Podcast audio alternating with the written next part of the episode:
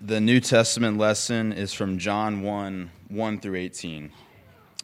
In the beginning was the Word, and the Word was with God, and the Word was God. He was in the beginning with God.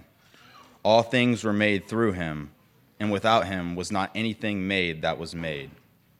In him was life, and the life was the light of men. The light shines in the darkness, and the darkness has not overcome it. There was a man sent from God whose name was John. He came as a witness to bear witness about the light, that all might believe through him. He was not the light, but came to bear witness about the light. The true light, which gives light to everyone, was coming into the world. He was in the world, and the world was made through him, yet the world did not know him. He came to his own, and his own people did not receive him. But to all who did receive him, who believed in his name, he gave the right to become children of God, who were born not of blood, nor of the will of the flesh, nor of the will of man, but of God. And the world became flesh and dwelt among us, and we have seen his glory, glory as of the only Son from the Father, full of grace and truth. John bore witness about him and cried out, "This was he of whom I said, 'He who comes after me ranks before me, because he was before me.'" For from his fullness we have all received grace upon grace. For the law was given through Moses. Grace and truth came through Jesus Christ. No one has ever seen God. The only God who has the, who is at the Father's side, he has made him known. This is the gospel of the Lord. The sermon lesson is from Philippians two, one through ten.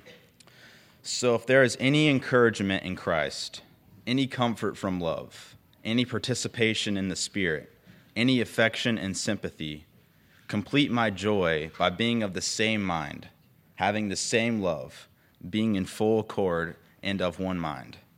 Do nothing from selfish ambition or conceit, but in humility count others more significant than yourselves. Let each of you look not only to his own interests, but also to the interests of others. Have this mind among yourselves, which is yours in Christ Jesus, who, though he was in the form of God, did not count equality with God a thing to be grasped, but emptied himself by taking the form of a servant, being born in the likeness of men. And being found in human form, he humbled himself by becoming obedient to the point of death, even death on a cross. Therefore, God has highly exalted him and bestowed on him the name that is above every name, so that at the name of Jesus every knee should bow, in heaven and on earth and under the earth. This is the word of the Lord. So I do enjoy reading a lot. And my favorite book, I think, of all time is Les Mis.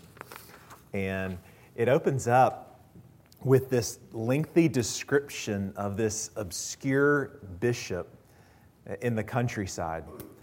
And what's what's telling about this, this bishop is he's known for his generosity. He's known for his outreach into the community. He's kind of a countercultural example of, of what a priest was supposed to be like during that time. One example is he, you know, as a as a priest, he was given this kind of giant manse to live in, but he turns that into a hospital, and he instead lives in this small little room within the house and has no possessions that are of any great value except for just uh, a little bit of silverware and two candlesticks. And shortly after you're introduced to this, this bishop, Bishop Muriel, you're introduced into the main character of the story, and that is Jean Valjean. And what you're told about him from the beginning is that he spent nineteen years in a hard labor prison simply for stealing a loaf of bread that he was trying to feed his, his family with.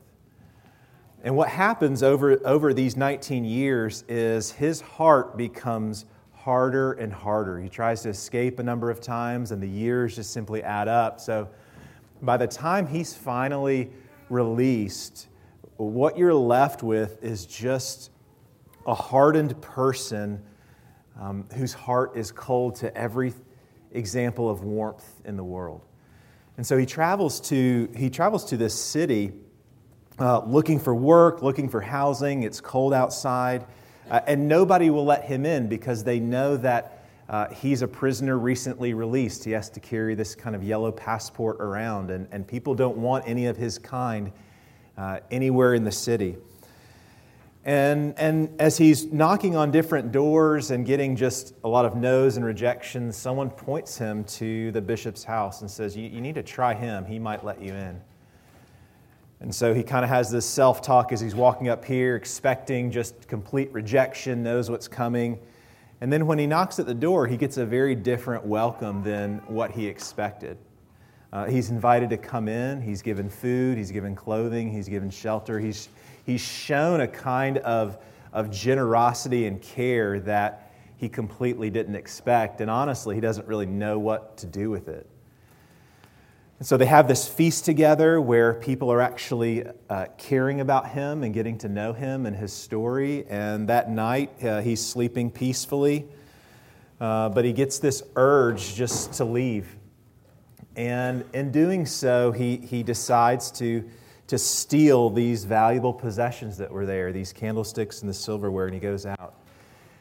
And, and the bishop wakes up in the morning and sees that they're gone, um, doesn't know quite what to do.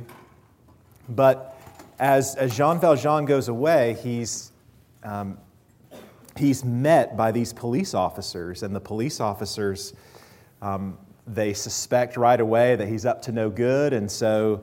Uh, they come to him and they find that he has these valuable possessions, and so they interrogate him. What are these? They kind of know uh, where they've come from, or at least where he's been, so he takes them back to the bishop's house. And um, and he knows what he's gonna, what's going to happen. He's going to get arrested again. He's going to get thrown back into prison.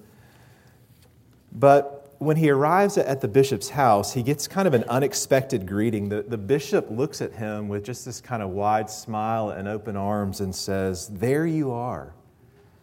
I'm glad to see you. But how is this? I gave you the candlesticks as well, which can be sold for lots of money," because he didn't take the candlesticks initially. And he says, "Why didn't you take them as well?" And dumbfounded Jean Valjean, he doesn't know what to do because he's expecting he's getting arrested for this crime that he has committed. But here this bishop is defending him to the police and saying, "Not only can you have the silverware, but I want you to have these candlesticks as well." And what happens is, is a melting begins to happen in his heart. A kind of change begins to take place, which is going to unfold in the entire rest of the book. And so what you're going to see is somehow this, this once hardened criminal, uh, a thief, liar, is transformed into someone who is going to give his entire life away in caring for this destitute orphan of a prostitute. So what what happens to, to make that kind of person into this kind of person? In the world of physics, um, Isaac Newton is kind of one of those foundational characters, and he came up with, with three different laws of physics that kind of how motion is governed. And, and the first law is this: an object will not change motion unless a force is acted upon it. An object in motion is not going to change its motion in any way unless an outside force is acted upon it. As I think about Jean Valjean's story of, of this person in motion going in a very specific direction was changed because something from the outside exerted its force, and that changed the rest of the direction of, of his life. Uh, that's what Christmas is all about in so many ways. It's a people in motion, a people in motion in a life of, of brokenness, a world dominated by suffering and death. In some ways, a, a life and existence that humanity has chosen for itself away from God. And then this outside force, and in such an unexpected way, comes in and exerts itself upon us. And it changes the direction. It changes our lives. Over the past few weeks, we've been looking at these opening verses to the Gospel of John, which Owen read just a moment ago. And that's one beautiful picture that John, this beloved disciple of Jesus, gives us for what this outside force changing motion in us looks like. We're told that light comes into the world and that darkness is not able to overcome it, but this light has such a power that it begins to change us, begins to move us in a different direction. In the passage uh, for the, the message this morning from Philippians two, we're given a, a different picture of what that looks like. And we talked about this some last night, of this great descent of this great king into our world, marked by humility. And so here we're told that Jesus, who was in the very form of God, he didn't think his equality or this standing with God was something that could be held on to for his own gain. But he entered into our world as the lowest of low servants, came to give himself for us completely, even obedient to the point of death. And there's no wars that are good to be a part of or fight in, but the Civil War, just in my reading about it, it seems especially bad if you're fighting in it. Just... Uh, Whether it was the climate, the limited supplies, the disease, the prison camps, you just didn't want to be a part of this war. And so as the war rages on, I know in the South at least, they, they started um, conscripting people, bringing people in to fight this war, kind of drafting them in. But there were many who had a lot of resources, a lot of land, a lot of money, who looked at what was happening and the war that was being fought, and they said, I do not really want to go in and risk myself in fighting this battle. I want to stay safe. I want to be safe from hunger, safe from weather, safe from disease, safe from prison camps, safe from, from death. I want to keep my distance from it. And so what I'm going to do is I'm going to, to pay somebody else to go in my place, because I want to stay as far away as I can from the danger. As we think about God's descent into our world, He's not staying at any kind of safe distance. The story of, of Christmas and the message of the gospel is our God descending right into this war zone and doing it for us, plunging Himself into a kind of darkness in order to, to rescue us and bring us back.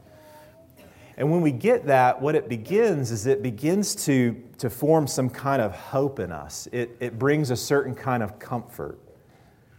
It's a message of, of good news. And there's a kind of logic that, that Paul uses here of, of connecting, if this is true, then this is what it means for how we ought to live.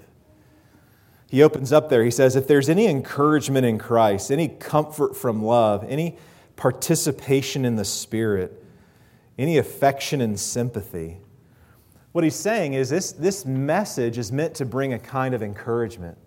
It's meant to bring a kind of comfort, a kind of, of sympathy. It's meant to instill a kind of, of hope in that.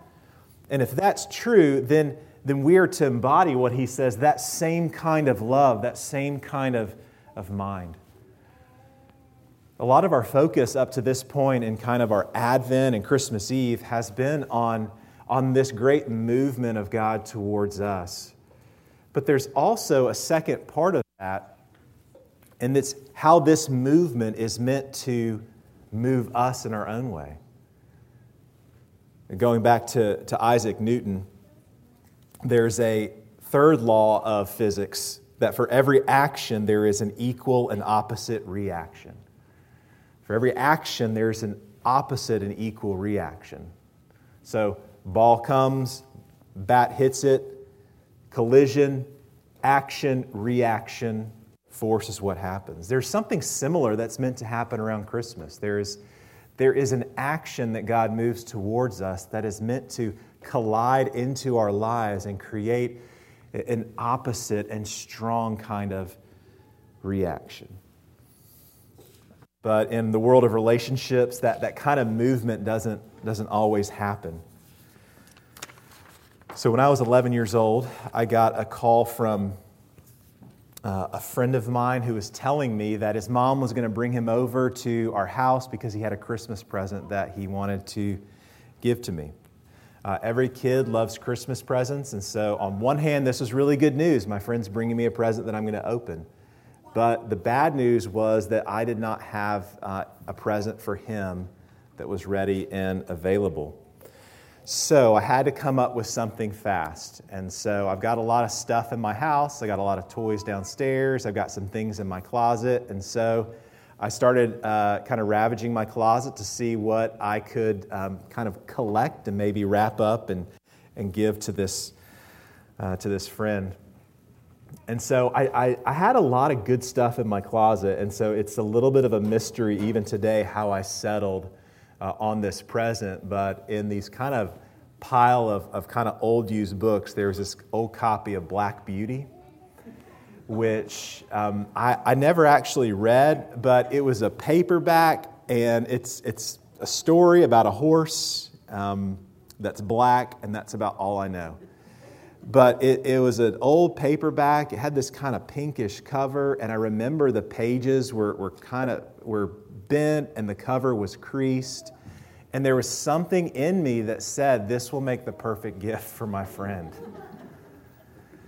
Um, so I grabbed it, went down, and was about to uh, wrap it, um, but there was a little bit of a problem when I kind of opened it up. There was, uh, my name was written at the top left of it. So for any reasonable person, this would have stopped it, and you would have said, hey, I'm I'm going to go with something different. There's no way I can give this gift. But you're in elementary school, and they have this thing called whiteout. So this whiteout's going to cover my name. So I took whiteout, I covered my name in this old copy of Black Beauty, and I, and I wrapped it up. And uh, when my friend shows up, and I have this very vivid memory of this exchange because he brought me this, this box. Um, and in this box was like multiple presents. So there was this great Nerf football. There were these comic books. I mean, it was a great gift. Um, and I still remember his face when he opened up my used copy of Black Beauty with my name whited out in there. And this awkward kind of thanks, and the awkwardness was just so thick. Um, I still feel a tremendous amount of shame about this day, but that's the worst gift uh, I've ever given. And and part of the reason why that that story haunts me so much is because it reveals this huge gap between this movement towards me with this gift and this generosity, and then my responding movement towards him in a way that did not balance or did not match at all. Uh, Christmas is not about the gifts that we give to God. You all know that. It's, it's about the gift that God gives us, but there is this kind of response that's meant to take place. The response that's meant to be, it's meant to be meaningful, it's meant to be full-hearted. It's meant to embody and channel that kind of love that was shown us and kind of boomerang it back, not only to God, but to one another. Paul brings that out here in this passage of Philippians where he talks about, you know, Jesus came to serve in this way, in this humility, in this lowliness. And I want you, if you really get that, then what's going to happen is you're going to have that same kind of, of mind and love. So he says specifically what that looks like is, is noticing the needs of others and even considering those more important than your own. To not just being internally concerned with just your own small world, but looking out and seeing the needs of others, because that's the heart and mind that God has for us. And so as you think about, as you think about Christmas, and I'll leave you with this, Christmas is about holding these two things together. Christmas is about a comfort, and Christmas is about a call. Christmas is about sitting in this good news that God has given. Um, which we think about resolutions that are happening around New Year's, all those resolutions are us saying, this is what I'm going to do. But when the angel appeared to these shepherds and brings this announcement, the, the message isn't, here's what you need to do to get your life in order. Here's what you need to do to fix a broken world. The, the announcement is what God is doing. And so a big part of Christmas, the main part, is this comfort that it brings, this strength, this hope, this life. But we don't want to miss the call of Christmas as well. There, there is a call to take this heart and this mind and this humble service and let it sink in so deeply that it, that it moves out of us into the lives of others. Thinking about Christmas just years ago as a kid, I mean, some of my happiest moments are still Christmas morning, opening presents, and remembering those special ones that just are always fixed as just incredibly happy moments. But I've noticed something change as I've gotten older, even as I think about today as we go home and open presents after this, is something changes of where I've noticed my heart is much more excited about uh, opportunities to give to others, opportunities of seeing somebody open up a present that was given in thoughtfulness. Even Jesus himself said it's more blessed to give than to receive. There's something about Christmas that is meant to move us outward. I'll close with this thought from, from Newton. As, as he did all these different scientific endeavors, he, he discovered much, but he said, what we know is a drop. What we don't know is an ocean. Um, Christmas is a lot like that. What we know of God's love, what we know of who He is for us, is but a drop. There is an ocean there, and that ocean is meant to change us. Let's pray. Our Father, we thank You for this opportunity that we have to be here this morning, to share, to sing, to pray, to be together, and to worship. We thank You for the gift of Your Son and His humble service and sacrifice. Lord, would that bring a kind of comfort today that nothing else can bring? But would it also move us outward to be mindful of the needs of others? That the kind of love that, that we share with others would be reflective of the beautiful love that You have shown towards us. And it's in Your name we pray. Amen.